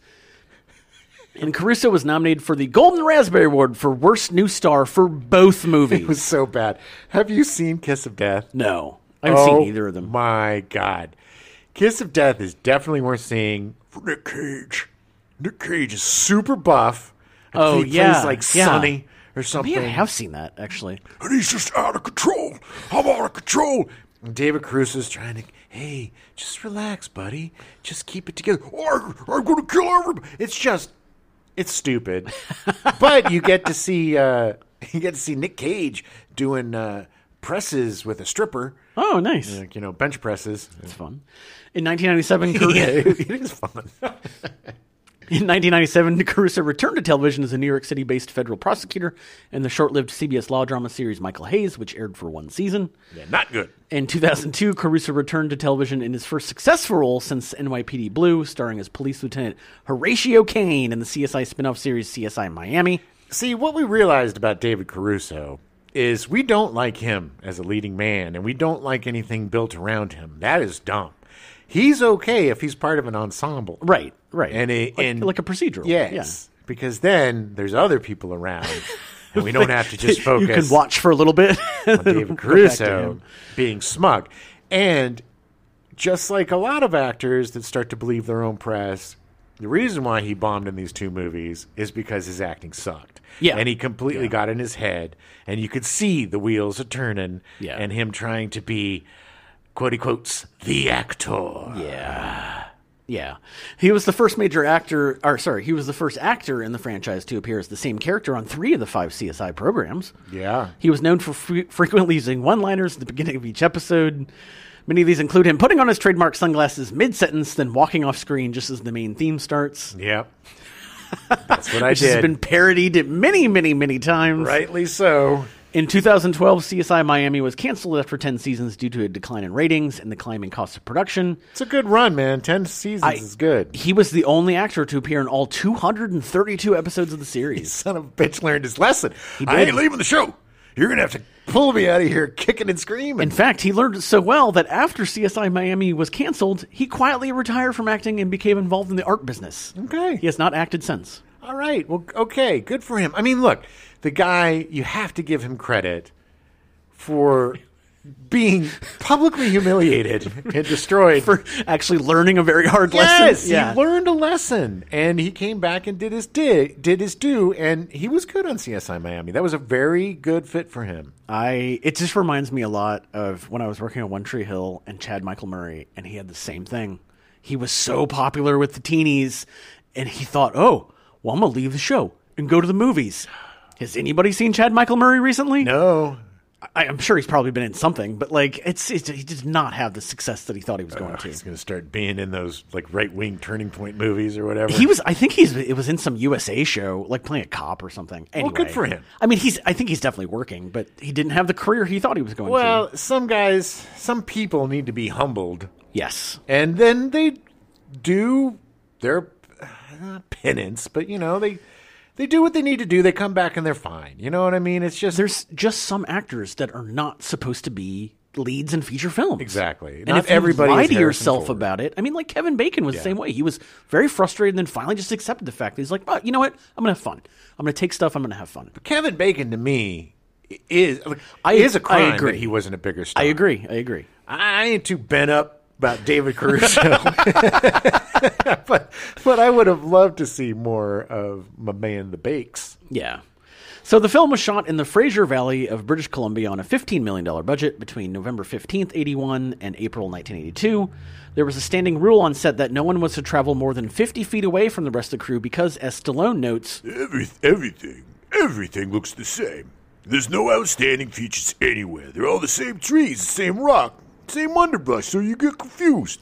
I was like, look, I'm trying to learn how to read, and I'm looking at these trees, and I'm just all confused, and then I get really angry, and I get frustrated, and then, like, you gotta take a nap, and then I take a nap, and I have some Cheerios, and I feel better. the the greatest evidence of this or the greatest example of this was when they had a very long shot and all of a sudden like a hundred guys come out from behind trees. Yeah, that was and it was cool. just like where were they? Yeah, that was really It was cool. I mean you you literally can get lost so easily in these woods. It's so funny too that I don't know why, but that that uh, National Guard scene just turns into a comedy bit. Yeah. That that felt the most out of place. It was just like what? Oh. All right, Charlie, you and you and I'm not going in there. but I gotta I gotta go back open the drugstore tomorrow. Well, then you go. I'm not doing it. That guy's Yeah. got a gun. God, he just wanted to shoot a bazooka. like, it just is like what? But it, but that was definitely showing how the weekend warriors were yeah. just idiots. Oh yeah, the gravy seals. He just didn't have, you know, and I don't blame them. I would have been like, "Pfft, "F you, I'm not going to go get killed." The guy Yeah. was absolutely right. He's like, "I, I have a hardware store. I'm not going to Yeah, just get like, killed I'm for not- this this bullshit." isn't, you know. this is a weekend thing. Uh, so Stallone mentions how genius the idea was to have all the officers wearing white hats so they would be easily noticeable in the woods. Yeah, it's my idea. Uh, the town scenes in the movie were shot in Hope and the nearby Coquihalla Canyon Provincial Park called Chapman Gorge in the film, while the rest of the movie was shot in Capilano Canyon, Golden Ears Provincial Park, and Pitt Lake in Pitt Meadows. I've been to Golden Ears. Oh, yeah. Uh, I've never, I honestly have never been to Canada. So I, d- I don't Oh yeah, I- Canada's yeah. beautiful. You'd Yeah. love it. During the production, Buzz Feitschans replaced producer Ed Carlin, who suffered a heart attack. Good lord, there's a lot of heart attacks. You may remember Buzz from our Total Recall episode. If not, listen to the Total Recall episode. Ow. Uh, you, you would also produce the next two Rambo movies, Rambo First Blood Part 2, which we've also covered. Please listen to that episode, and Rambo 3, And- which we will never cover. We may, Uh-huh. but First Blood Part Two is the dumbest title too. By I the know, way, I know. Rambo First Blood Part 2. Like second, they should have called it Second Blood. Yeah. The locations chosen for the film initially experienced unseasonably warm and sunny weather during the filming, which posed challenges since the crew had counted on it being overcast. Uh, however, a period of heavy snowfall beginning in January of 1982 delayed the production by two months. Weather. It'll Yeah. always f you. Yeah. Other delays were caused by injuries to the cast during stunts, including Stallone sustaining a serious back injury and several broken ribs, in particular due to performing his own stunt of dropping off a cliff and into a tree. Which you didn't have to do, by the way. That's just hubris. and the real irony of it is that they shot it the first time and he was fine, and then and then the director Todd Kochev was like, "Let's do it one more time," and then he almost broke his back. all right, I guess that's enough. Uh, also, and I don't think I include this, but Brian Dennehy, when he falls through the ceiling of the when he lands, he broke a couple ribs. Good lord. Like, and that's on screen. Like him screaming is literally him screaming because he broke his ribs. Jesus, I, Yeah. Th- Yeah. th- another guy broke his nose too. When yeah, he got yeah. popped The, the when sh- he the- escaped. yeah, yeah. He he elbowed. It's on screen. He elbows the guy to get out, and he hit him too hard and broke his nose. That reaction, I was like, "Damn, that's really realistic," and it is because it's true. That's this the the scene where he falls on that branch and he screams is real because he broke ribs and cracked his back. yeah, you could tell because he's like, "Oh Jesus Christ!" It's so Oh, nasty. Jesus. Yeah, it's it. it Uh, yeah. it. there's some of the most realistic reactions to pain in this movie because they're not acting. Yeah, yeah. Uh, since the production ran over schedule, Krenna's role in the film was cut in order to ha- avoid paying him higher fees as specified in his contract. Uh, so he should have been more in the movie. Uh, he was really only in two scenes. That's all we needed. I yeah, I agree. Uh, the firearms used in the film had to be imported into Canada because of the country's firearms regulations. Oh, yeah. In January 1982, over fifty thousand dollars worth of firearms, including 14 M16 rifles, three Remington shotguns, two 44 Magnum revolvers, and 11 Colt AR-15 rifles, were stolen from the set. Yes, ca- Canadians. Although the guns had been modified to shoot blanks, the Royal Canadian Mounted Police claimed that they could be easily modified to fire live ammunition. Hey, let's uh, grab these guns, eh? We can uh, use them. Hey, if we use them with the blanks, eh? They can't get us for armed robbery. Okay, let's do it, eh? After the incident, the set was guarded by the Canadian Army, whose soldiers also served as extras in the film. Okay, uh, we're going to be uh, extras, and um, we're going to have to. You're going to have to get us some crawlers and some back bacon, and uh, we we all need toques for our head to keep us warm. I just love the fact that I literally forgot that Canada has an army. like, I- Does it? I- exactly. Rambo's trademark combat knife was custom designed by the late Arkansas knife maker Jimmy Lyle. The movie popularized knocked off. The movie popularized knockoff hollow handle survival knives with compasses in the pommel. Oh my god! So I my stepdad was a gun collector, and we used to go to gun shows all the time. And uh, I got a Rambo knife. Mm-hmm. I got a good one, and then I have like two or three of the knockoffs. Yeah, but man, you go to the gun shows back in the '80s, and it was tables and tables of Rambo style. Oh yeah, yeah, knives. yeah, yeah. Uh, Stallone personally selected uh, Jimmy Lyle to design and create the iconic knife first used by Rambo. The goal was to create a knife that would, could be reliable for extreme survival situations, including being long and sharp enough to slice food or cut wood, waterproof and able to hold necessities like matches and medicine, able to carry a nylon string for fishing or snaring, and have an alternate blade of saw teeth for defense in order to, or in order to cut poles for shelter. Yep, my, my knife has all of those Yeah. things. In all, six knives were created to be used during production, with additional updated versions made for subsequent movies in the series. Ironically, the knife is not in the novel at all. Well, well, because he kills everybody. I, he uses a gun. Yeah, th- in this it makes more sense because it also gives him more character because Yeah. he's he, you can tell he's kind of done with guns yeah. because yeah, of Nam. Yeah. and so he's got this knife that he carries for, as he says, hunting. Which yeah, he definitely does yeah. hunt with it. He, d- kills he that jumps on the boar. Yeah, Yeah, look at boar. yeah. In in the book, he actually during the chase into the woods, which by the way, he all the motorcycle stuff in the book.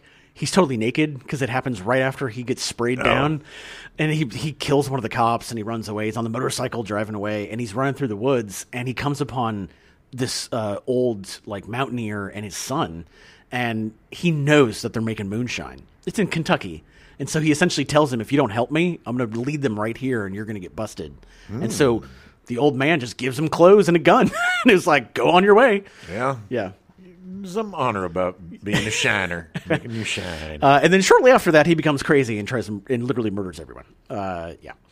So the first rough cut. he was already crazy, Adam. He had PTSD. But it just he just you know anyway. Uh, the first rough cut of the film was between three and three and a half hours long. Good lord. Uh, according to Sylvester Stallone, it was so bad that it sickened his agent and him. Oh my god! Yes, he hear him talking about this is is hilarious because he's like, "Ugh, the worst thing I ever saw was we was like we're gonna buy up all the negatives and we're gonna burn it Yeah, he wanted to buy it and destroy it, thinking it was a career killer. in my career. Uh, after heavy re-editing, the film was cut down to 93 minutes. The version that was ultimately released in theaters. Yeah, and according to him, he's like, look, It's just like, let's cut out everything I said, because I was saying all these stupid one liners. Yeah, you know, yeah, I'd kill a guy and so be like, much, so much bad dialogue. in yeah, it.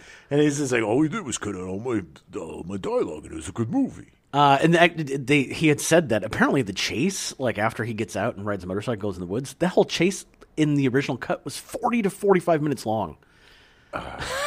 That's too long.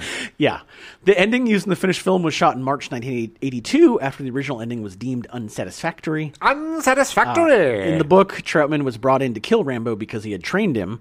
Thus, he was the only one who could stop him, which is what happens in the end of the book, where Troutman mercy kills Rambo. yeah. An alternative ending was indeed filmed in which Rambo takes a gun and puts it in Troutman's hand while pointing it at himself, saying that he'd rather be dead than face prison. When Troutman hesitates, Rambo pulls his hand so that the gun goes off and kills him. like it. I like it. Yeah, Kassar and Vanya sought either Warner Brothers, 20th Century Fox, or Paramount Pictures as, his, as a distributor, displaying an 18 minute promotional reel to the studios. Although they secured international distributors, they were unable to locate a domestic distributor to the film until they sent a longer 55 minute reel to the American film market.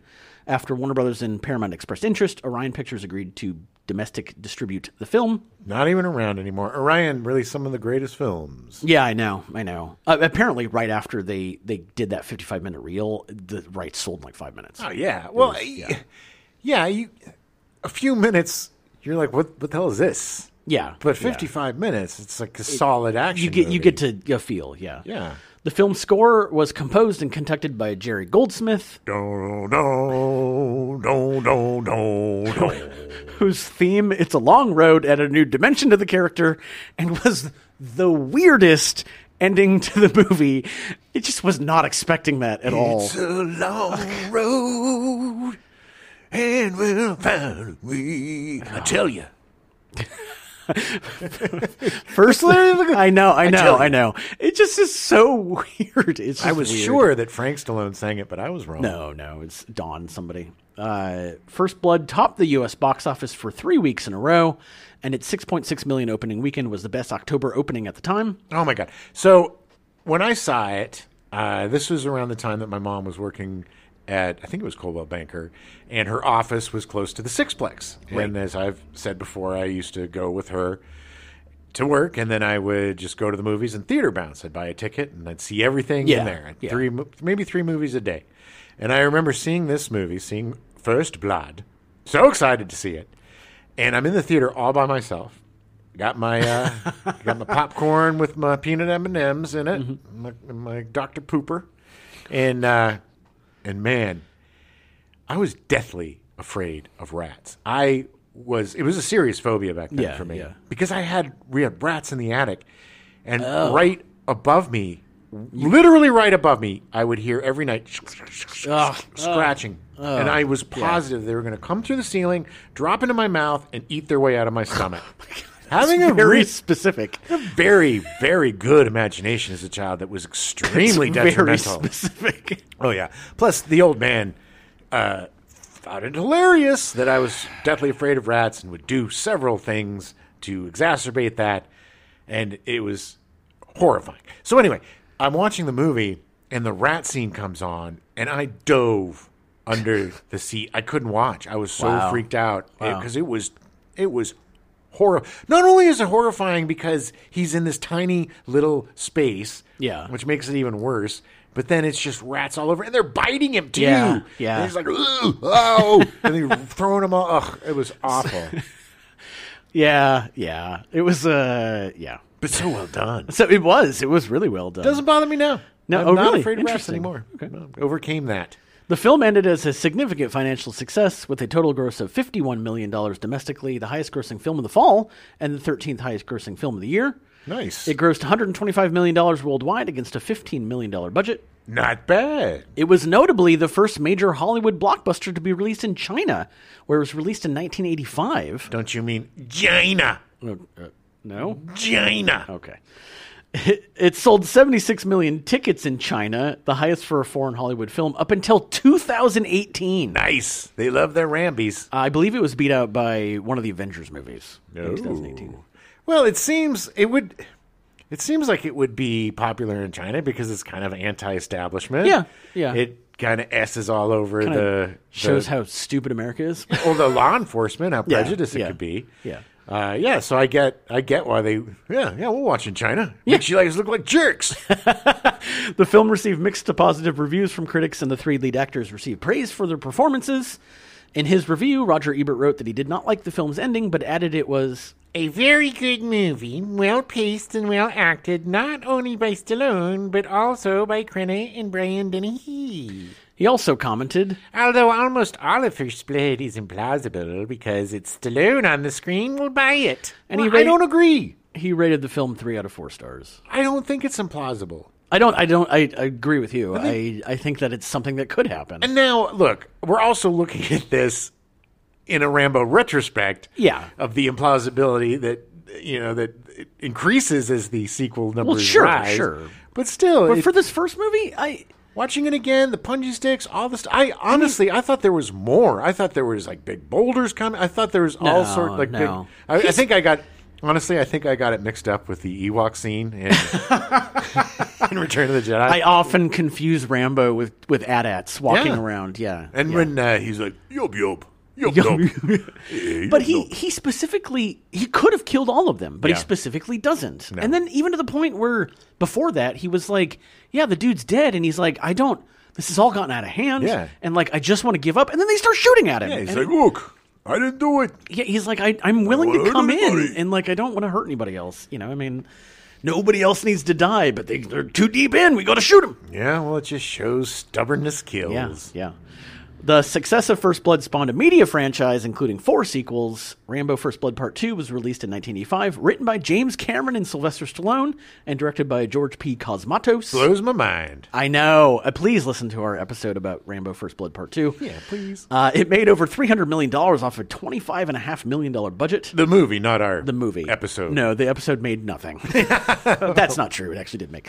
Rambo 3 was released in 1988, written by Sheldon Lettich and Stallone, directed by Peter McDonald. It made 189 million from a 55 to 63 million dollar budget. As I said earlier, the largest budget for a film at the time. Yeah, David Morrell, the writer of First Blood, did novel adaptations of 2 and 3, despite the original film ending very differently from the book. Right. He said that he felt like he owed the character of Rambo since it jump-started his career. sure. Uh, Rambo was released in 2008, co written and directed by Stallone. Yeah. It made over $113 million from a $50 million budget. Yeah, because people are nostalgic. And then in 2019, Rambo Last Blood was released, co written by Stallone and directed by Adrian Grunberg. It made $91.5 million from a $50 million budget. Yeah, I wear a cowboy hat in that one. I'm working at a ranch. First Blood, technically, I think it was First Blood Part 2, spawned an animated Saturday morning cartoon called Rambo, The Force of Freedom. What the F? where John Rambo leads a special unit called the Force of Freedom all over the globe with their goal against the paramilitary terrorist organization Savage, which stands for Specialist administrators of vengeance, anarchy, and global extortion. led by the nefarious General Warhawk. Coming for you, General Warhawk. It ran for one season with 65 episodes. Rambo the Force of Freedom was the first animated series to be adapted from an R-rated film series. All right, kids. The more you know. Uh, Sylvester Stallone was annoyed and embarrassed that the Rambo character was used as a cartoon character. This is very annoying and embarrassing. She said there was so oh God, I went so deep into this. there was so much more that at some point we'll cover. Uh, the Rambo franchise also includes six video games between 1985 and 2014. Uh, and in September 2019, Stallone expressed interest in a sixth Rambo film where the character takes refuge at a Native American reservation. All right, dude. Uh, Stallone later elaborated that the story would explore Rambo's return to the reservation where he had grown up. Yeah, he's gonna go back there and kill everybody. uh, I I was kind of, my thought was that, and this is why he made Tulsa the TV show because it's in Oklahoma and there's it- you know They don't have any cannolis uh, here. yeah. Because I'm a, I'm a fish out of water. But I I'm gonna go ahead and say since Rambo Last Blood made almost no money and was not d so I Ram do you know what Rambo Last Blood is about? His niece gets kidnapped by a Mexican cartel. And it's him going down to Mexico and just murdering cartel people. Yeah, I think I saw it on Netflix. It was accused of being very racist towards Mexicans. What are you talking about?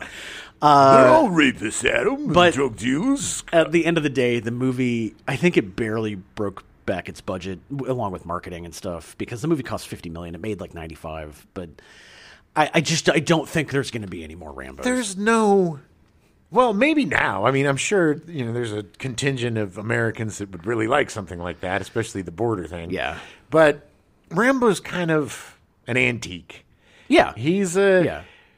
First Blood is a great movie. It is a really cool character study of a Vietnam vet suffering PTSD who's got no, got nothing, Yeah.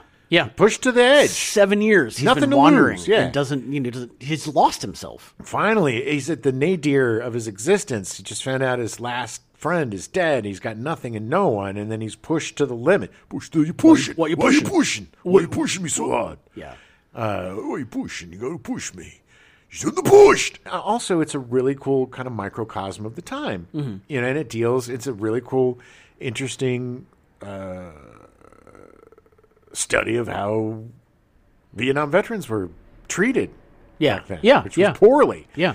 and it's also a crazy action movie and revenge film and all that kind of stuff. But it's just very strange to me that a franchise bloomed from this film. Yeah. Which to me, it it should have ended. He should have been killed. I agree. It I should have been agree. done, and then it would have been a classic. It's still a classic. Yeah, yeah. It's a great movie. But people just like you who never saw it because the goofiness of the sequels, you're like, well, why would I want to watch the beginning of this goof fest? Right. and I get it. And I think it's it's out of all of the movies this month, this one, First Blood, uh, it's the most detrimental to this movie. The fact that it was franchised, Agreed. Agreed. you know, Alien. Whether you like the movies or not, they're at least interesting. Yeah. they expand upon the theme. It's they're all wildly different. Right. And even if you don't like them, there's something interesting in them. And some of the greatest directors cut their teeth Yeah. Yeah. on these films. And if you look at Terminator, Terminator, Terminator 2, great. Yes, Terminator start the dew was off the lily. yeah. There really hasn't been a good Terminator movie since Terminator 2. No. No, not really. I've, I've enjoyed them. They're not but like, awful. but you, but definitely not the same level as the first two. No, because you James Cameron Yeah. I mean, that was really his his. It's his baby. And like, yeah. yeah. and and he has a way of telling a story especially a big story in an intimate way Mm-hmm. that is unique to blockbuster directors like you know you look at i was just watching some of that snyder rebel moon oh film, yeah, yeah, yeah. and he is an example of a director that's all style no substance Right, You know, right. if he's writing it i'm out Right. but Cameron, he has a way of making these giant films that are also small films. Yeah. Oh yeah. Yeah. And intimate, and that's his intimate films. Yeah. and that's yeah. one of his gifts. That's why he's you know, the most popular filmmaker ever made. Yeah, yeah, ever yeah. made. Ever made. he created a lab. but uh but unfortunately, Rambo just stepped on itself over and over Yeah, again. yeah. Until it be just just became this ridiculous parody and it became the exact opposite of what the first film was trying to say. I having read reading the novel, I totally get why this movie want, people wanted to make this movie. Yeah. I totally get it. And I am going to take a chapter from the Jim book and I am going to say this is how you end the Rambo franchise. Okay. You do another adaptation Listen of, up, Hollywood. do another adaptation of First Blood. Okay. Have it be set now. Okay. Have it be a soldier that come back from Afghanistan. Sure. Which you could then tie in with Rambo 3 Yeah. but have it literally be based on the books. A kid goes in, gets hassled, ends up killing a bunch of people, and they have to bring in John Rambo to finish him Take him down. and have that be the bookend for the Rambo franchise. Yes. And the fact that the reason why he kills the kid is because he doesn't want the kid to have to go through everything he Yes, he knew, and maybe they could even do like in the book. You know, technically, Teasel and and Rambo end up killing each other. Yeah. um, have it end that way. Yeah. like have them kill each other. you Yes, know, I and mean, then like Rambo's finally on. It would be such. It make it super cheap, less than ten million dollars. Like have it just be just insane carnography, as they say. did. And like you get Timothy Chalamet to play the young soldier. it would be amazing. that would be amazing. I, I think that's great. We were, it's funny because we were talking about that. You Yeah. mentioned that when we were watching it, and it's a great idea. And if they are going to make another movie, that would be that's the only way. Because, but it would also kind of fit in with his swan song of Rocky, which Rocky Yeah. became the Yeah. trainer, Yeah. and Creed And- became his The star. Creed in and uh, those later like Rocky Balboa and like it's that's when Stallone started getting better again. like was his interesting, acting was much yes. more interesting Because Yeah. it was smaller. It wasn't. He would, didn't have to be the lead. He didn't have to carry that weight. Still think I don't know. Ro- Rocky's a little punchy, but but he Yeah, yeah. he there's yeah I, I think there is one more rambo movie and i think it's the one that you say it's he's too old and too weird to be rolling around in the dirt He- shooting yeah. guys and using his bow He needs to put the character to bed, and, and I think it's a perfect way to do it. yeah and if it's you know i- i- if if if this kid is somehow a soldier that he worked with i don't Yeah, know am- yeah. Or he's, he's got personal connections somehow. I mean, that's but that's all ways you can flesh it out. I mean, in in the book, Troutman, like I know in the movie they say that Troutman's like, oh, I trained him and whatever, and and then he calls him, you know, and he's talking about their how he led them in. In the book, he has no idea who Troutman is. really He's like, yeah, you trained me. That was like ten years ago, fifteen years ago. I don't remember who you are. well it makes more And- it, it's more interesting that he I- does you of know. course, of course. But I mean, what I'm saying is that it's that it would be easy enough to, to transpose those characters into the framework of the original book. agreed i think that's the way to do it Yeah, Uh, pretty good, Adam. I Let's just- write up a treatment. it's just crazy to me that I've never seen this. It's great. It was a great movie. I really, really enjoyed this movie. Really enjoying the book. Like I, I think more people need to see this. And not do what I did, which was not watch it because the later movies are so awful. It's his greatest film. It's also one of the best films of the 80s. It's one of the best depictions of PTSD on screen. It really is. And without even really saying it. Yeah, yeah. Before even anybody really knew that's what it was. And then they just ignored it. Because, I mean, that was the walk it off generation. Yeah, You know, yeah. walk it off. You're fine. Yeah, literally, go walk it off to another town. You know how many times I heard, you crying. You crying? Here, Yeah. I'll give you something to cry about if you don't stop crying. I was like, okay, well, I'm already got something to cry about because I'm crying. you don't get it. All right. Well, definitely check out. It's on. Uh, was it? Oh, it's on Paramount Plus. Uh, the the first two movies are on Paramount Plus. Highly recommend watching First Blood. It's a great movie. Yes. And the second one, you can listen to our show. Two thirds of it's really good. a great double feature would be Yeah. Rambo one and two, and then just walk away. yeah. Walk away. Let that be the end of the series. Walk away from the series. Uh, unless you really, really like gore, then the 2008 Rambo had some of the most nasty gore I've ever seen in a movie. The the subsequent Rambo movies after two are more like slowing down and watching a car wreck. Yeah. you know, it's Yeah. not y- you're not watching quality film there, but it's they're definitely worth seeing to watch just how it's like the Fast and Furious Yeah, yeah. franchise where that went from an undercover cop trying to bust up a bogus DVD Yeah, yeah. ring, Yeah. you know, to whatever the hell it is now. They're flying in space. It's just stupid, and it's again, it just became one of it's the first of those bloated, stupid yeah. franchises that just ate itself. Yeah. I do find it also really ironic that they specifically chose not to depict the violence from the book in the first movie. And by the time you get to 2008 Rambo, it is more violent than the book ever could be. So much more that that it's it that is carnography. yes. Without oh, a doubt. Oh my god, yes. Anyway, so All right. check it out. Yeah. Such a great movie.